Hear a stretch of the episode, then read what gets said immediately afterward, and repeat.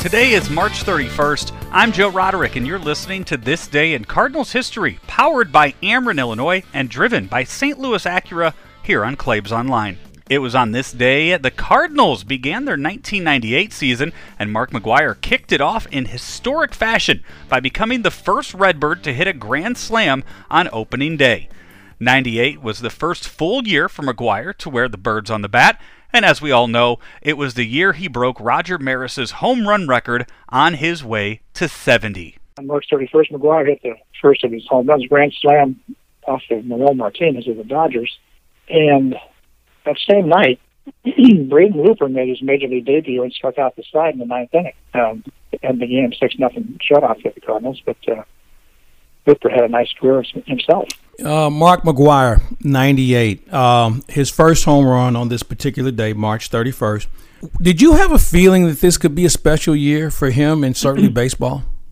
When he came over from Oakland on July 31st of 97, and he hit 24 home runs in like 58 games and uh, created quite a stir, of course, here. And he asked me one day, when I came over from the A's, they said the only guy I had to talk to among the reporters was you. I said, well, that's great, but don't hit so many home runs. People aren't used to seeing that stuff here. That's right. you took it upon yourself. you asked for it and you got it. So I, you know, after he, I saw him hit 24 in, in that few games to give him 58 for the season. I, I didn't think anything about, you know, would be. I wouldn't be surprised at all if he went to 60 or more. And he went to 60 and many more.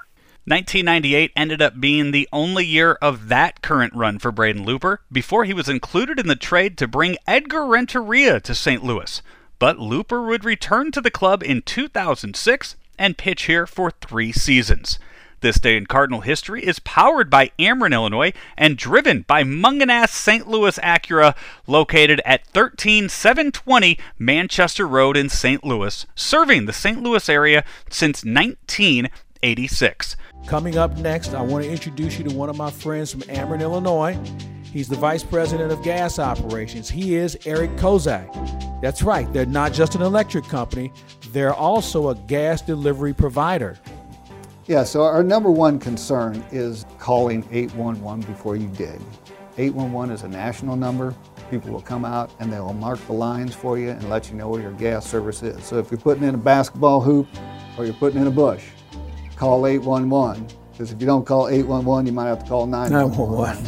and we want to prevent that call. we'll be back tomorrow with more great Redbird memories with This Day in Cardinal History. Be sure to check out all of the other great interviews and content on claibsonline.com and follow us on Spotify. I'm Joe Roderick.